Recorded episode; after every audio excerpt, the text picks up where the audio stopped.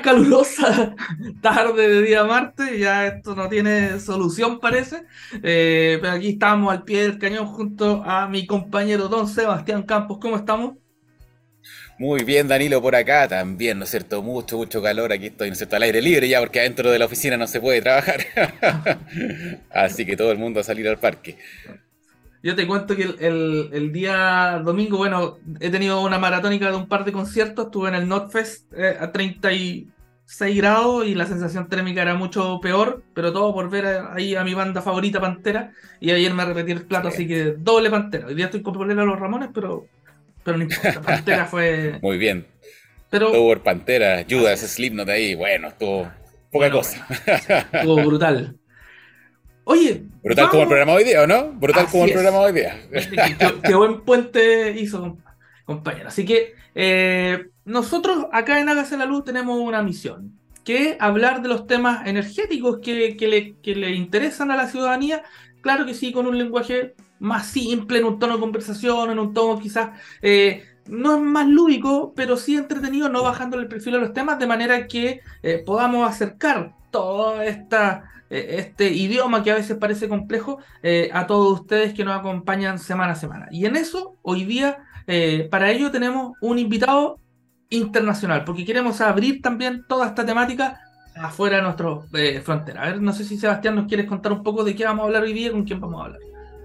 Sí, no, como indicaba Danilo, ¿no es cierto? Hoy día estamos en búsqueda de adquirir toda esta experiencia internacional, ¿no es cierto? De alguna forma también, para que todos los que nos están escuchando entiendan que este es un problema, ¿no es cierto? Que es mundial, ¿cierto? De alguna forma la transición energética no solo en Chile la estamos experimentando, sino que la estamos experimentando en todas las latitudes, ¿no es cierto? En todos los puntos distintos del planeta, desde distintos aspectos, ¿no es cierto? Desde distintos puntos, países más desarrollados, países menos desarrollados, países muy desarrollados como la Unión Europea, por ejemplo. Así que hoy día nos vamos a ir a Europa, ¿no es cierto? Hace poquito estuvimos con Paloma Sarriá, ¿no es cierto? Nos fuimos a Perú y hoy día nos vamos a España, a Madrid, eh, vamos a estar con Daniel Serrano, que es director de modelación, ¿no es cierto?, en MRC Consultores, y va a estar comentándonos la experiencia de este proceso de transición y cómo ellos lo han vivido desde la Unión Europea, también para buscar, ¿no es cierto?, de alguna forma, lecciones aprendidas, para entender, ¿no es cierto?, qué está pasando, para ver cuáles son los futuros posibles, eh, de manera de, ver el problema y decir, hoy es de Chile hoy día, ¿cómo lo estamos resolviendo? cuáles van a ser nuestros desafíos que vamos a tener, ¿no es cierto?, en dos, cinco, diez años más, eh, y de alguna forma no cometer eh, tampoco los errores que se cometieron en otros lugares, eh, porque al final este es un sistema, ¿no es cierto?, integrado, por lo tanto hay que aprender de todo, y, y, además altamente dinámico, ¿no es cierto? Una palabra que probablemente que apareció muchas veces en el programa, pero es así, ¿no es cierto? Este mundo ya no es el mismo de hace 20 años y hay que estar preparado y por eso buscar lecciones internacionales, ¿no es cierto? De alguna forma creemos que son muy buenas experiencias y esperamos que el día de hoy a todos nuestros queridos radioescuchas estén muy contentos, ¿no es cierto?, de poder ver este programa internacional, ¿no es cierto?, desde la Unión Europea hacia Chile. Así que nos vamos con eh, Daniel Serrano. Así que Dos minutos, Sebastián, y ya estamos de vuelta. Eso, nos vemos aquí por TX Plus. Y aquí estamos con nuestro invitado de esta tarde, día martes, eh, don Daniel Serrano. ¿Qué tal, Daniel? Un gusto acá tenerte en Hágase la Luz. Hola, Danilo. Un gusto. Muchas gracias por, por tenerme. Bienvenido, Daniel. Muchas gracias por aceptar nuestra invitación. Y bueno, les vamos a contar, ¿no cierto?, un poco a nuestros queridos radioescuchas quién es Daniel Serrano. Daniel Serrano es ingeniero industrial y de sistema de potencia de la Universidad Pontificia de Villas. Además es máster en Business Analytics y Big Data del IE Business School y Master of Liberal Arts en Finanzas por la Universidad de Harvard, ¿cierto? Gran, gran currículum. Gran parte de su experiencia profesional la ha dedicado a la investigación y a la consultoría de mercados de energía y hoy día es director de modelación en MRC Consultores, basado en Madrid, España. Así que muchas gracias Daniel, ¿no es cierto?, por estar con nosotros en hoy día, ¿no es cierto?, otro programa internacional, nos estamos internacionalizando. Y la idea también es conocer un poco el día de hoy, ¿no es cierto?, cómo estamos, ¿no es cierto?, no solo parados en Chile, sino que también cómo todo el mundo está viviendo este proceso de transición. Así que esperamos, ¿no es cierto?, que esta conversación sea muy entretenida y también sea un agrado, ¿no es cierto?, para todos nuestros quienes nos están escuchando hoy día por hágase la luz en TX Plus. Oye, bueno, Daniel, tú estás en Madrid, acá tenemos una diferencia horaria, pero lo primero antes de, entrar en, en, en, materia energética, regulatoria, económica.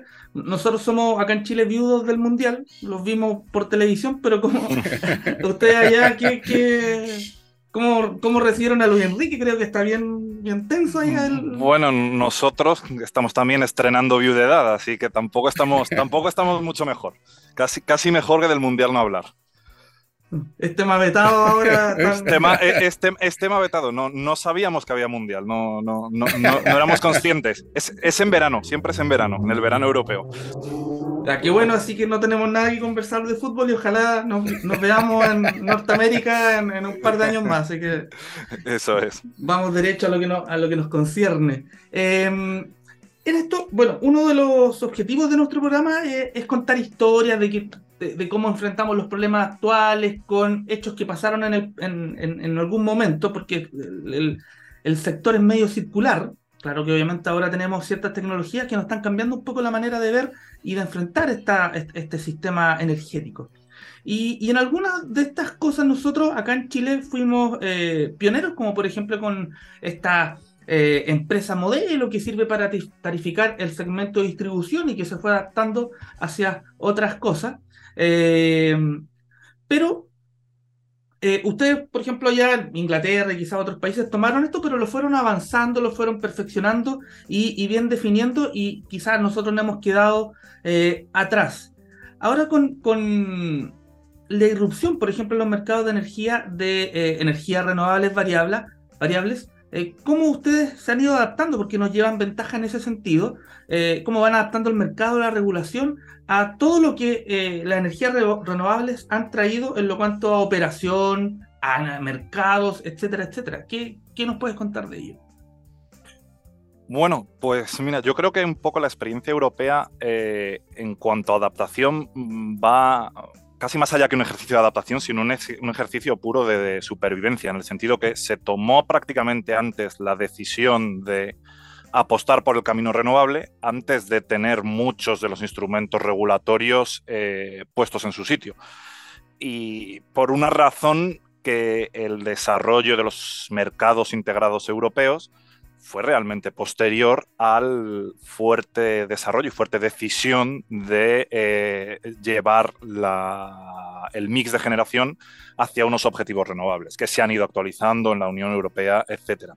Entonces ha sido un proceso de el cambio a las renovables va a ocurrir, y va a ocurrir porque los legisladores en su momento ya consensuaron y decidieron el camino, y eh, a partir de ahí la regulación o los mecanismos regulatorios han visto obligados a adaptarse para eh, llevarnos a ese camino con mayor o menor, o menor éxito. Y quizás una de las claves ahí ha sido la flexibilidad o la rapidez regulatoria en tomar ciertos cambios, que creo que es una de las diferencias con el mercado chileno, que si bien fue uno de los primeros, de los pioneros en mercados mayoristas de, digamos, el ejercicio de liberalización que hubo a finales de los 80, primeros principios de los 90, no ha cambiado mucho desde entonces y, otros mercados se ha visto una evolución constante. Y, ahí quizá eh, hablaste un punto que, es importante, que acá pasa de repente, efectivamente, como tú dices, los políticos, la política define una guía, una ruta en este caso, eh, y de ahí nosotros, los técnicos, los economistas, los abogados, llegamos y un poco tratamos de eh, encauzar los deseos tanto de la población y que se ven manifestados a través de la política. Em, ¿cómo, ¿Cómo se vive ese, ese proceso? Porque efectivamente ustedes pasaron de un, de un, sistema que tenía ciertas características a una penetración renovable eh, eólica, sobre todo, que fue muy explosiva, sobre todo en la década del 2000 al 2010, quizá un poquito antes. Bueno, en primer lugar, eh, los primeros pasos eh, fueron porque realmente el potencial eólico y los costos de, inversión en esta tecnología ya habían bajado lo suficiente como para que empezase a ser competitiva. Y al fin y al cabo, cuando algo es la mejor opción, ya por sí solo ese negocio va a nacer. En segundo lugar, fruto de las, eh, del, bueno, del camino que guiaba la política europea hacia las renovables, eh, Europa y cada uno de los Estados miembros, incluido el Reino Unido en, aquel, en aquel momento, decidió implementar unas políticas de, bueno, de subsidio y de promoción de estas tecnologías muy importantes y que, y que fueron muy exitosas. Y, en algunos países, como es el caso de España, eh, demasiado exitosas. Es decir, había, había una cantidad de dinero en que pagar por subsidios que, el sistema casi no lo podía eh, manejar. Pero realmente eh, había un caldo de cultivo de eh, incentivos eh, de los políticos para llegar a este camino y además consensuados en toda Europa un muy buen esquema de incentivos que generó un negocio que no existía y que a nivel europeo ha creado grandes potencias a nivel empresarial, empresas muy importantes en el sector eólico, por ejemplo, que, ahora dominan el mercado, y además una necesidad de eh, bajar en la línea de la transición y la descarbonización, incluso en una época en, la que estos temas no eran eh, en principio tan relevantes o no eran tan mainstream como lo son hoy mismo, hoy en día. Perfecto. Oye, Daniel, y, en ese sentido, eh, ustedes, ¿no es cierto? Bueno, yo creo que, han sido líderes, ¿no es cierto?, en esta, en esta integración de, energía renovable al sistema. Y eh, hoy día, ¿no es cierto?, eh, dado esta gran penetración que se ha producido en los últimos años, ¿cuáles son los problemas principales que están enfrentando? Y, y, de alguna forma, ¿cómo están pensando en solucionarlo, ¿cierto? Nosotros acá también estamos viendo algunos problemas temas de inercia, ¿cierto? temas de cortocircuito, temas de cómo operar esta red, ¿no es cierto? Con mucha generación distribuida de repente que empieza a aparecer. Eh, y, en ese sentido, eh, ¿cuáles han sido las soluciones que han visto, ¿no es cierto?, desde la Unión Europea, desde España, que han ayudado, ¿no es cierto?, o que han dado soporte a este proceso de transición. Sí bueno, yo te voy a intentar contestar desde dos puntos de vista, digamos. Uno puramente técnico, que, bueno, que, aplicaría estos temas de inercia, tensiones de cortocircuito, es decir, ya cosas muy, muy técnicas que el operador del sistema ve en el día a día, que yo creo que ahí, eh, en general, todos los países europeos han sido muy exitosos. Primero, en la capacidad que han tenido los operadores del sistema de, de juntarse y crear una asociación muy fuerte en el que se han compartido y se han desarrollado unos códigos técnicos muy robustos. Y luego en la experiencia individual de cada operador del sistema en, los sistemas europeos, en los que también los códigos de red y, las normas técnicas son, son, bueno, son estándares a nivel mundial y son eh, muy buenas, por lo que eh, los problemas técnicos en sí mismo o, de, características puramente eléctricas, mm, yo creo que no han sido tan relevantes.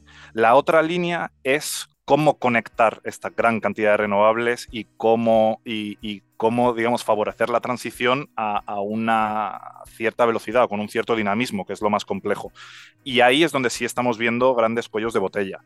Y son procesos prácticamente que van al, del lado administrativo, es decir, eh, licenciamiento, espacio en las subestaciones, cómo, cómo elegir si mucha gente se quiere conectar en, en un sitio eh, los criterios, que aunque parezca mentira, no estaban definidos y, era o el que primero llega o el que paga más o, lo que sea, pero no, no había nada y el, realmente el operador técnico tampoco sabía cómo, cómo tenía que definirlo y, necesita esas normas para, para estar en un punto de transparencia.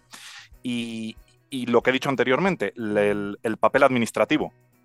Eh, ahora mismo, de hecho creo que fue la semana pasada, Portugal ha relajado las necesidades regulatorias a nivel de procesos administrativos para poder conectar plantas renovables a la red porque el cuello de botella ahora mismo para, esta parte de la transición es, bueno, pues que tienes que pasar por, no sé, los papeles de la constructora del ayuntamiento, mm. depende cómo está estructurado cada, cada estado por lo de la comunidad autónoma, la provincia, la mancomunidad, etcétera, etcétera, hasta que realmente ya tienes un certificado de conexión que puedes llevar al operador del sistema, etcétera, etcétera. Entonces el bloqueo, el cuello de botella está prácticamente en una eh, zona más legalista o legislativa que puramente técnica. Oye, Daniel, y, en ese sentido, muy interesante lo que nos comenta. Eh, es algo que también que está pasando aquí, ¿no es cierto? De, alguna forma. Eh, y, también me salta mucho, porque antes, ¿no es cierto? Yo creo que la población también antes decía, oye, vamos a hacer pro renovables, ¿no es cierto? Ya pongamos parques, a ver, generadores, pero cada vez más, ¿no es cierto? De alguna forma las comunidades y, de alguna parte la, parte ambiental que está tomando mucho, mucho relevo yo también de alguna forma está diciendo, oye, los aerogeneradores generan impacto para, para el medio ambiente. Eh, ¿Cómo están viviendo ese proceso allá, no es cierto? Que de alguna forma uno dice, oye, hay que ser renovable, pero ese es el not in my backyard, ¿no es cierto? Es, muy potente, ¿no es cierto? Y, de alguna forma, ¿cómo lo están viviendo con eso? Efectivamente, pues aquí yo creo que, bueno, de nuevo, hay unas normas técnicas que son bastante robustas, se puede estar más o menos de acuerdo con ellas, unos procesos eh, legales de estudios medioambientales que hay que seguir y, luego todos los procesos de consulta en los que ya la población y las organizaciones que pueden tener cualquier problema de tipo medioambiental con ciertas tecnologías pueden participar. Pero evidentemente esto es eh, un problema de qué es lo que queremos. Si queremos llevar a la transición, eh, pero también vamos a bloquear todos los caminos que pueden llevar a la transición, eh, nos estamos, vamos, es el pez que se muerde. disparando en el pie, Claro. claro. Ahí también eh, siendo nuevas tecnologías y la eólica primero fue, lo que primero llegó, entonces hay más información de cómo impacta, sobre todo en las rutas de, las, de las aves, etcétera, etcétera. Eh, supongo que las normas medioambientales se van actualizando. Y segundo, son temas de impacto ambiental. Pero, pero de nuevo, esto es todo una discusión. ¿Qué preferimos? ¿Una central de carbón gigante mm. o un grupo de molinos? Eh, ¿Una carretera o una línea eléctrica? Eh, o qué necesitamos. y ahí es donde hay que llegar a un, a un, consenso.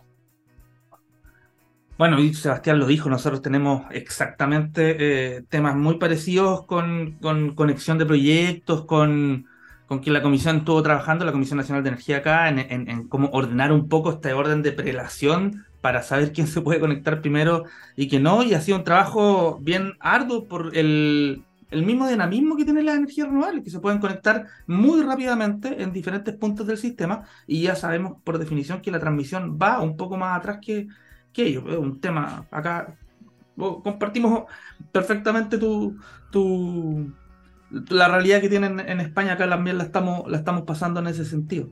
Eh, quería pasar a otro tema que, tiene que ver un poco con esto del dinamismo que tú dijiste de los mercados energéticos. Eh, y esta flexibilidad regulatoria, se podría decir. Eh, el día domingo fue que eh, dentro de las ofertas que se hacen en el mercado británico, una de las ofertas en uno de los bloques de 4 o 6 de la tarde se adjudicó finalmente con el orden de 2.500 libras al megawatt hora, un precio impensado, eh, que tiene que ver tanto con eh, el potencial o la energía renovable que, que hay, eh, que hubo para ese día lunes, pero también con los costos del, del gas natural que viene de, de, de, Rusia. A eso le sumamos ya un poco más en la base la, la crisis bélica eh, en estos dos países que a ustedes lo ha afectado bastante eh, y que eh, de alguna manera incluso algunos políticos han dicho que Rusia está poniendo la música del mercado eléctrico porque está definiendo los precios a través del gas natural. Em, ¿Cómo, ¿Cómo los mercados, cómo la regulación, esta regulación flexible se hace cargo de estas contingencias, a veces impensadas, pero que tienen que estar dentro de la caja de herramientas del, del sistema energético? Bueno, eh, efectivamente, mm, el alza de precios de los sistemas marginalistas en Europa es, es un tema eh, candente a todos los niveles. Eh, el sistema marginalista en sí ya llevaba unos años en discusión, sobre todo por el tema de las renovables, aunque se pensaba que iba a ser un problema de qué pasa cuando todos los cuando los precios marginales lleguen a cero y no suban de cero porque es todo renovable. Sin embargo, nos hemos encontrado con todo lo contrario. Eh, la falta de gas, las restricciones a Rusia, la guerra, etcétera, etcétera, eh, ha hecho que centrales térmicas que en principio no se iban a usar eh, se usen mucho más y además marquen el precio con unos precios de gas desorbitados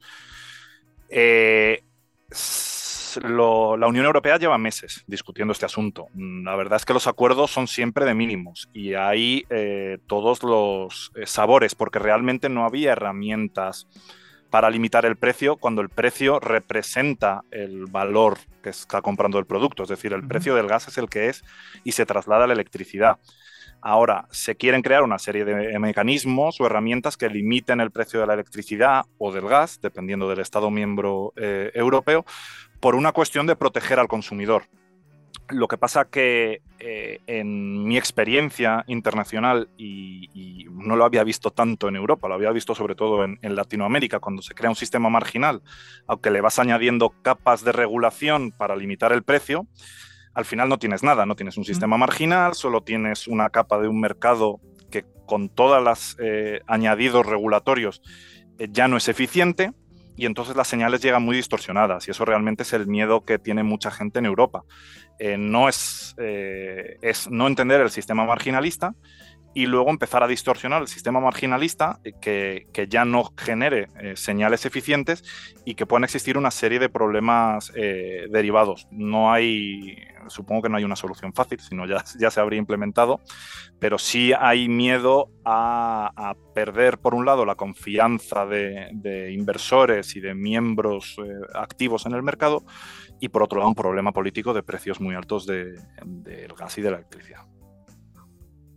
Em, nosotros estuvimos acá, bueno, nosotros estamos en un proceso, todavía no, o sea, sí, no, han llegado los precios de gas eh, un poco más caros, eh, no un poco, harto, harto más caro, eh, pero algunos expertos, expertos internacionales del sector, dado que Alemania está eh, llenando, se podría decir, o, construyendo hartos estanques eh, o terminales eh, rápidos de, de, regasificación en su costa para no depender del gas ucraniano, probablemente, dado que va a ser abastecido de otros mercados, esa escasez va a ser traspasada a nosotros que estamos acá prácticamente al otro lado del, del mundo. Em, en, en, estos procesos como de transición, bueno, ahí hay una coyuntura em, una coyuntura general eh, dada por, por, la, por, la, por la guerra. Eh, eh, estos procesos, como ustedes están interconectados prácticamente con toda Europa, pero mirar, por ejemplo, al frente, al frente me refiero a, África, para tener quizás mayor acceso al potencial solar que también tiene la zona norte de ese continente siguen al menos observando mayor o, crecer en capacidad de integración regional hacia ese sector? Hacia esa región? Sí, bueno, estos, esta posibilidad lleva muchos, muchos años sobre la mesa. Ha habido, de hecho, ya estudios hasta de prefactibilidad y estudios técnicos eléctricos en los que se ha testado la red de lo que se llama el MedRing, que es el anillo mediterráneo, y bueno, hay muchos problemas desde muchos puntos de vista. El primero es siempre la, inversión, el financiamiento. Al final, alguien tiene que ir con su dinero a lugares donde la seguridad jurídica y las tasas de riesgo son mucho mayores que, poner una planta solar en España, en Italia o en, Grecia. Segundo, las interconexiones. Eh, son, muy, son muy limitadas. Eh, de hecho, ahora mismo eh, la interconexión Marruecos-España es unos 600 megavatios activos. Y bueno, pues con 600 megavatios, evidentemente, no alimentas, no alimentas nada en Europa. Y el problema es que la, interconexión también España-Francia, que es la que daría acceso al resto de Europa, al no ser que se hagan líneas hacia Italia, o sea, Argelia-Italia, o, por Egipto, por otras partes del Mediterráneo, que tienen el mismo problema, son extremadamente caras.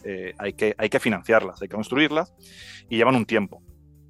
Y tercero, a nivel técnico, cuando se han hecho estas pruebas, lo que se demuestra es que la robustez eh, de las redes del norte de África o de otros países africanos que podrían eh, contribuir no tienen eh, los aspectos o, la, fuerza técnica que tienen los o que requieren los operadores europeos. Turquía, que, está en otro nivel muy diferente a los países africanos, le costó años y años ser aceptada eh, como eh, parte síncrona del sistema europeo. Entonces estamos mm, lejos, el problema ya no es una cuestión de financiamiento de potenciales, también una cuestión, una cuestión de mejora técnica. Y estos procesos llevan tiempo y sobre todo requieren de mucho dinero. Ah, súper interesante estos temas de integración.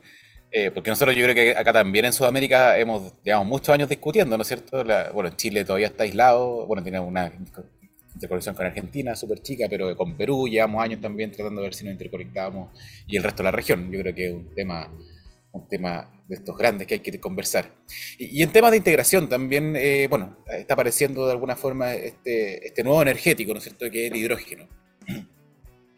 Y bueno, nosotros, bueno, ahí con, Daniel le contamos al público, también estuvimos trabajando en, algún, estudio, ¿no es cierto?, de, hoja de ruta para Chile, que de alguna forma estuvimos también viendo estos temas, por eso también te pregunto. Eh, ¿Cómo ves tú aquí el, potencial, ¿no cierto?, del desarrollo de, hidrógeno verde, particularmente en, Sudamérica, particularmente en Chile, eh, y, la demanda, ¿no es cierto?, desde Europa. ¿Cómo ven ustedes, ¿no es cierto?, que se está fomentando este proceso de transicionar de estos combustibles, ¿no es cierto?, del gas natural, del diésel, hacia los combustibles, el, hidrógeno particularmente, eh, pensando en que todo este potencial que a veces nosotros hablamos de en Chile, hay que producir hidrógeno, hay que producir, chuta, ¿y quién lo va a comprar, cierto? Y muchas veces se ha hablado de Alemania, se ha hablado de Asia. ¿Cómo, ves tú eh, ese potencial y si efectivamente es un, es un futuro probable que ocurra, ¿no es cierto?, en, el mundo. A ver, yo creo que si vamos en general, aparte de esto es global, en, los aspectos de la transición energética hacia el mundo de lo que se llaman ahora los gases renovables y en concreto el, hidrógeno. entonces la oportunidad y, la demanda, al menos en Europa, existe y está ahí. Eh, la oportunidad que tiene Chile en concreto es que hay ciertas zonas del país en que los potenciales renovables, eh, tanto solar en el norte como eólico en, Magallanes en el sur, son espectaculares, como no hay en otras regiones del mundo. Lo que quiere decir que eh, un producto, un gas que en este caso se, se fabrica, entre comillas, a través de electro, electrolizadores, eh, se puede hacer de una manera más barata, va a ser más competitivo que otros. Ahora, el problema es primero es que hay que llevarlo, entonces nos encontramos con el mismo problema de transporte que existe en el gas natural. Ah, el, hecho de que Chile se vea afectada por los precios de gas natural en el resto del mundo ya no es solo un problema de, digamos, el precio de la molécula, sino que hay que llevarla a Chile y lo que no hay es barcos, mm. por un lado. y segundo, el tema del hidrógeno es que no es un, combustible fósil como los que estamos acostumbrados, que están localizados en ciertas partes del mundo muy concretas y, ya está, están ahí.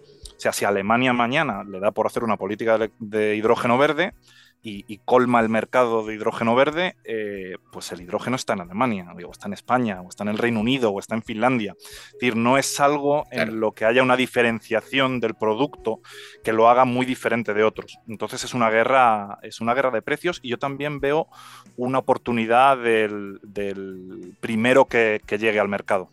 Es decir, colmar el mercado antes que los demás creo que es una oportunidad en este negocio, porque va a ser el, digamos, el primer, eh, los primeros que lleguen se van a quedar con el, con el suministro, probablemente, hasta que la demanda siga creciendo. También tendremos que ver cómo evolucionan eh, la transición en otros sectores, en el sector transporte sobre todo, en la, en la industria, y todos estos procesos que puedan no ser electrificados y que en teoría deberían ser hidrogenizados, son los que generarían la demanda adicional para que todo el mundo tenga un, digamos, un ecosistema de hidrógeno eh, competitivo y más flexible que, completamente, uno completamente localizado. Se nos cayó Sebastián, pero probablemente va a volver, va a volver pronto. Pero sigamos conversando nosotros desde el, eh, sigamos con la, con la conversación. Em, de repente, bueno, aquí Chile se ha jugado harto y ha, apostado eh, de manera importante con el hidrógeno verde a través tanto de entes gubernamentales como también de, la, de empresas privadas.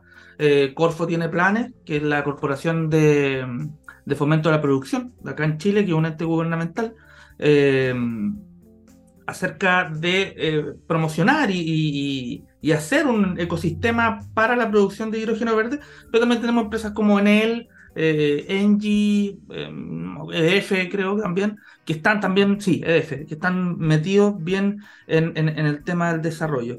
Pero hemos tenido, como todo, eh, empresas y el gobierno que va por un lado apostando, pero también voces disidentes de que parece que nosotros nos estamos como comprando poco, o sea, perdón, mucho eh, o estamos aumentando el tamaño de este, de este boom sobre el hidrógeno verde. Eh, la visión que tú tienes allá del mercado europeo, quisiera entrar ahí, ¿es efectivamente o está dentro de los combustibles que va a ser el motor del desarrollo en los próximos años? Pues la verdad es que, bueno, si tuviese la respuesta exacta a esa pregunta, no, estaríamos, aquí. estaríamos produciendo hidrógeno o no, o no produciéndolo. Eh, es muy difícil saberlo, porque hay demasiadas, ahora mismo yo creo que variables tecnológicas abiertas como para saberlo.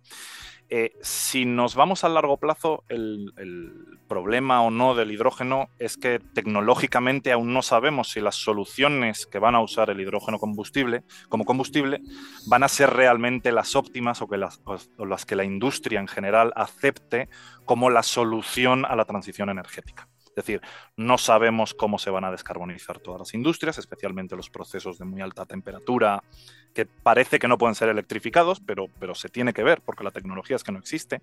No sabemos cómo se va a descarbonizar el transporte, y qué rol va a tomar el hidrógeno realmente, realmente en él. Entonces está abierta mucha incertidumbre. Pero sí es verdad que ciertas industrias que ya usan hidrógeno o ciertos tipos de gases en sus procesos sí están apostando por, por este combustible. Ahora he estado leyendo las noticias estos días en España y Repsol, la empresa, empresa petrolífera, se ha asociado con un promotor renovable para empezar a construir electrificadores, electrolizadores, perdón, y, generar hidrógeno verde para sus fábricas y sus procesos eh, industriales y químicos.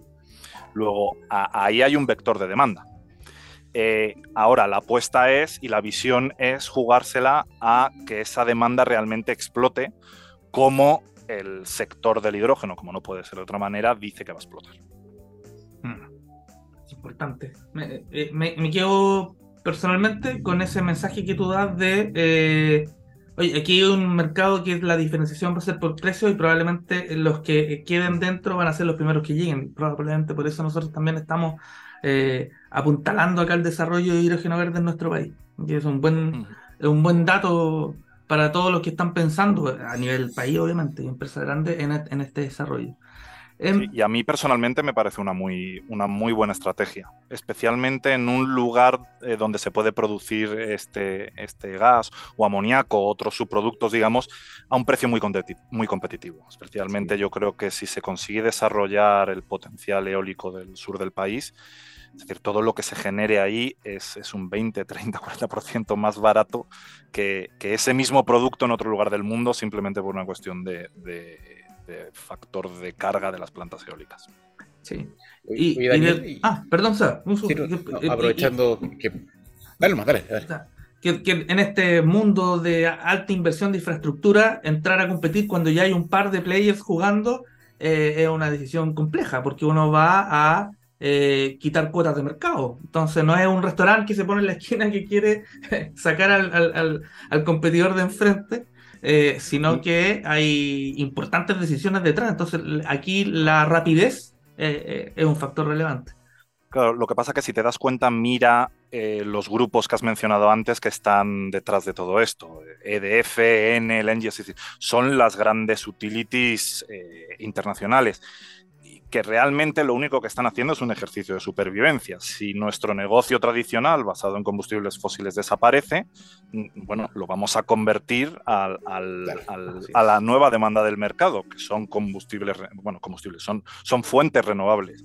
Y además nos vamos a autogenerar una segunda cuota de mercado a través del uso de fuentes renovables para generar hidrógeno. hidrógeno. Entonces, a, nivel cadena de, negocio y cadena de suministro tiene muchísimo sentido. Y ellos tienen los ojos en todo el mundo, es decir, conocen bien la demanda eh, de, a nivel internacional, porque es que están en todo el mundo, y además conocen muy bien la, otra parte, la parte, digamos, de, la generación o de la producción, porque mm. también están en todo el mundo. Entonces... Sí. Vamos a ver, perdón, te interrumpí.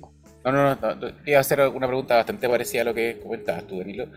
Pero efectivamente, ¿cuáles, ¿cuáles ves tú que son los diferenciadores en este tema? Porque, claro, por ejemplo, si, Alemania hoy día quisiera entrar a producir hidrógeno, eh, se requiere mucha energía para producir este hidrógeno que se requiere también, eh, y, además energía que venga de fuentes renovables, ¿cierto? Eh, parques aerogeneradores, centrales, ¿no es cierto?, fotovoltaicas.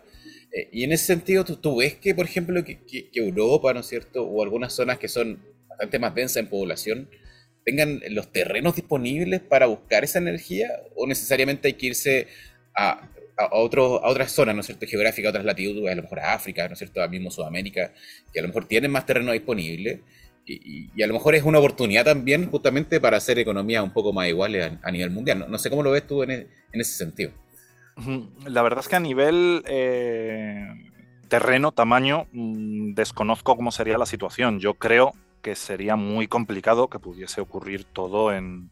Es decir, que Europa pudiese autoabastecerse ella sola de, mm. este producto.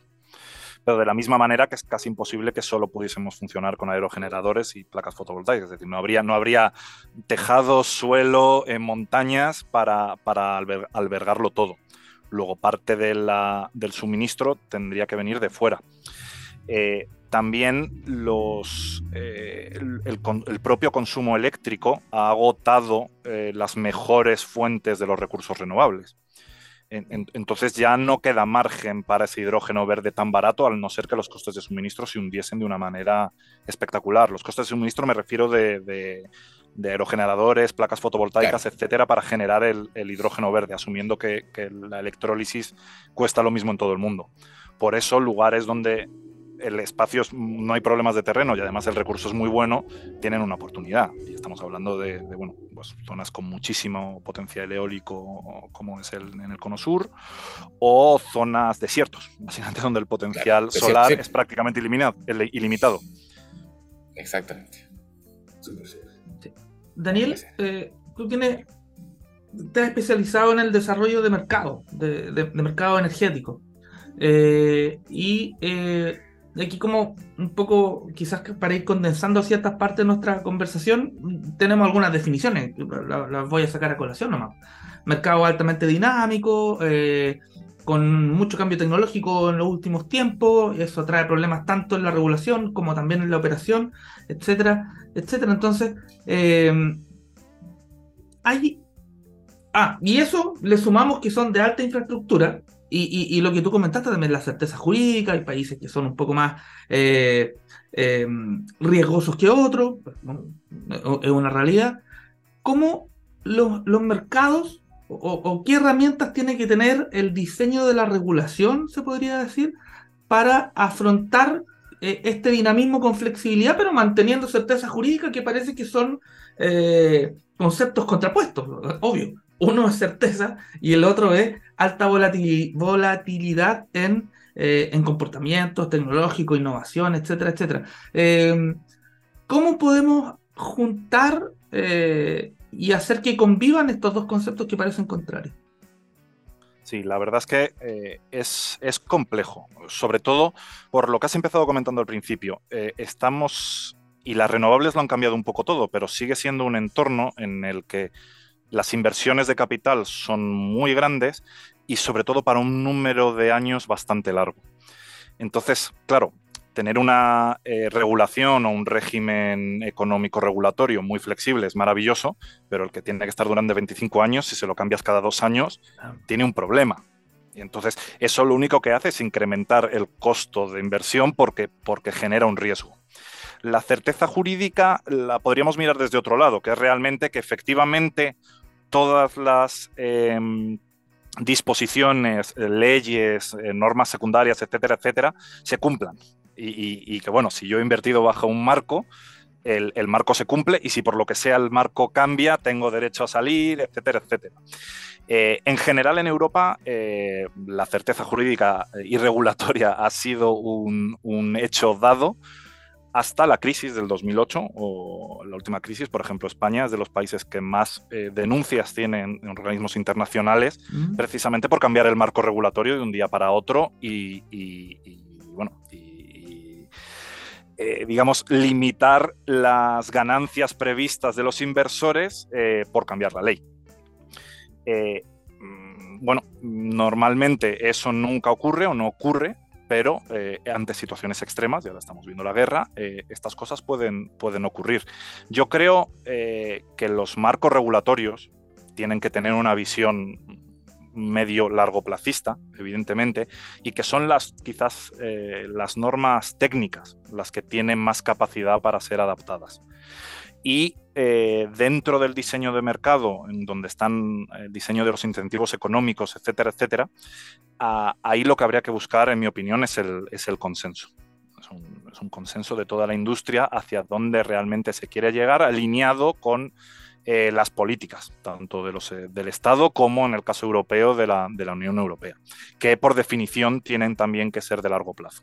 Ahora bien, esto siempre es mucho más fácil decirlo, y yo creo que este discurso lo puede comprar cualquiera, que realmente implementarlo, porque ya es donde vienen eh, las tensiones. Cuando uno baja al diseño, eh, realmente se generan ganadores y perdedores. Y, los ganadores se van a quejar porque quieren más y los perdedores se van a quejar porque no tienen lo que quieren. Y, es casi un proceso de negociación. Eh, a ver, voy a plantearte un, problema práctico que tenemos acá, que tiene que ver con, eh, de hecho Sebastián lo nombró al principio, que tiene que, relación con niveles de inercia, cortocircuito, flexibilidad. Flexibilidad es la palabra donde las rampas de entrada del solar y salida en, la, en la, tarde necesitan de, eh, de, máquinas rápidas y que hagan esa transición sin, eh, sin mucho costo, porque hoy día nos embancamos centrales térmicas todo ese rato que eh, hacen que se viertan centrales, que, que, se vierta energía renovable con costos laterales de pagar ese, ese mínimo técnico en la operación del sistema.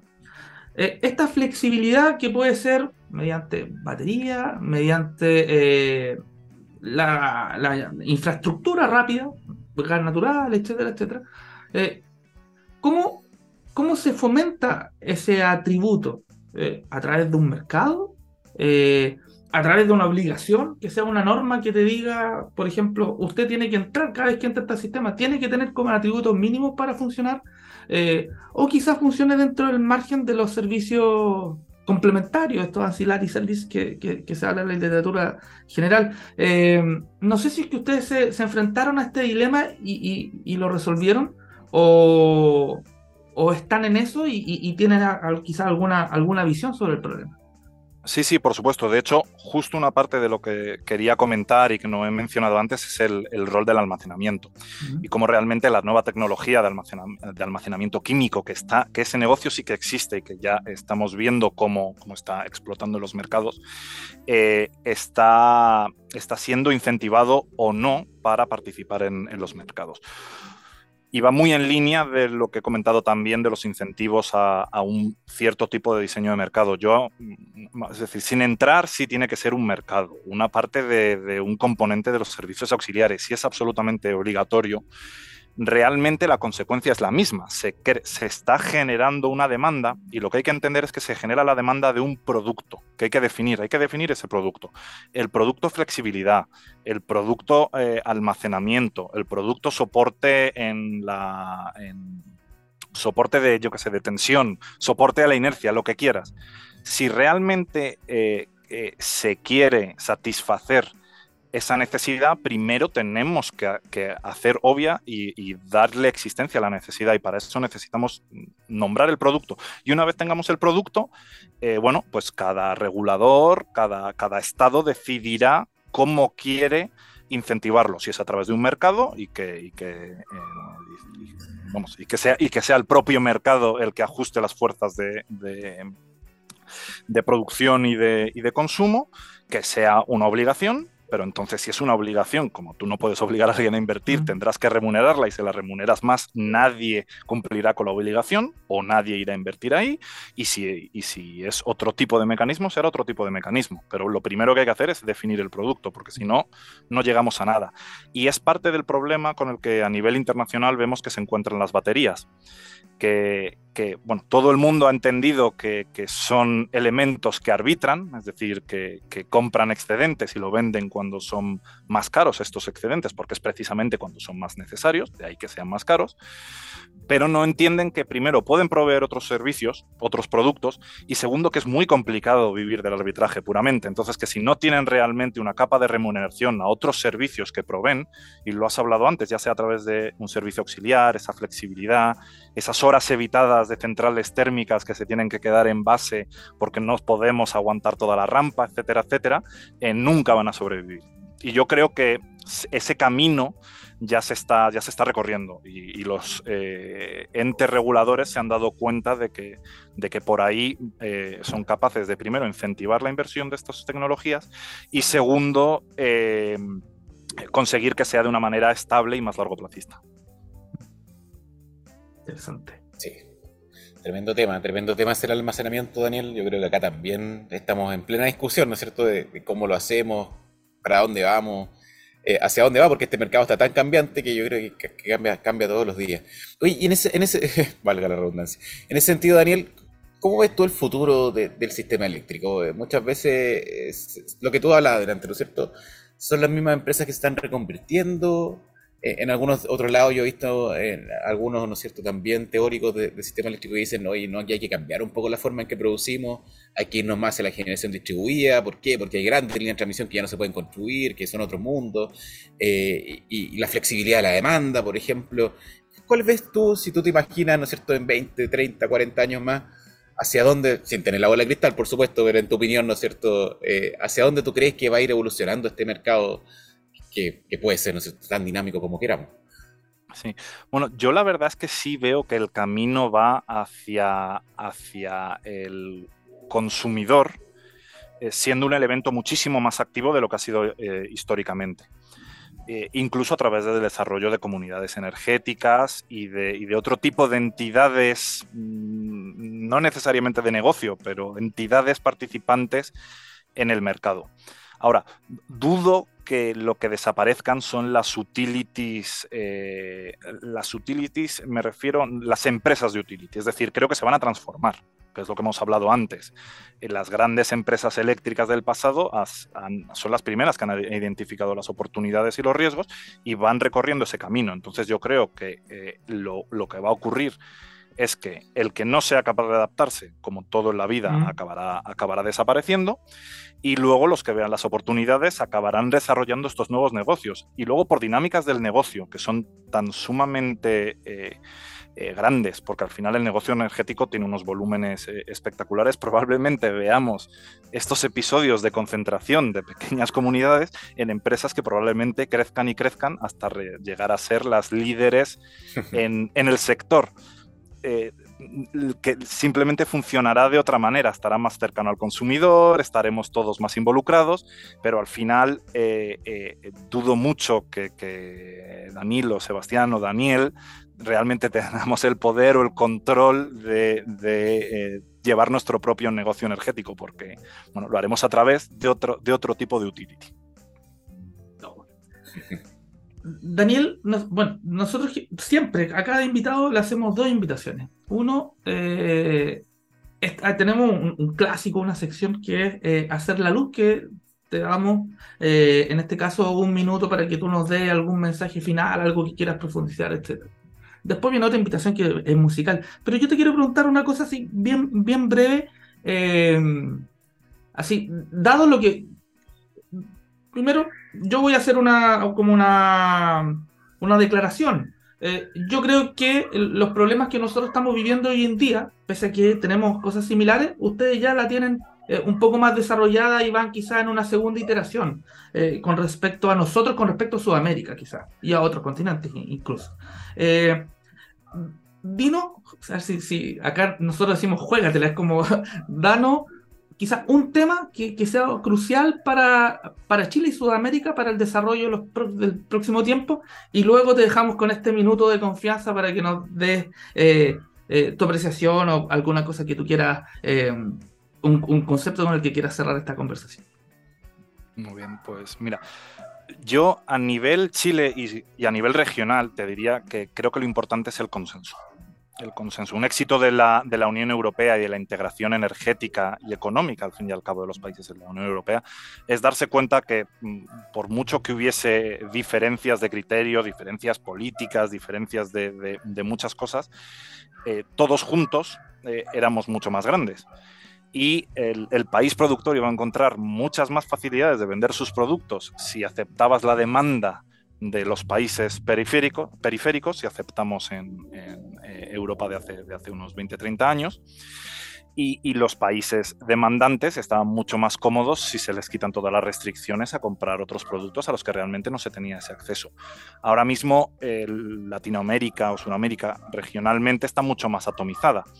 Entonces, si Chile tiene algún tipo de excedente, le cuesta muchísimo más venderlo que, le cuesta a España venderle algo a Portugal o venderle algo, algo a Francia, eh, venderlo a, los vecinos.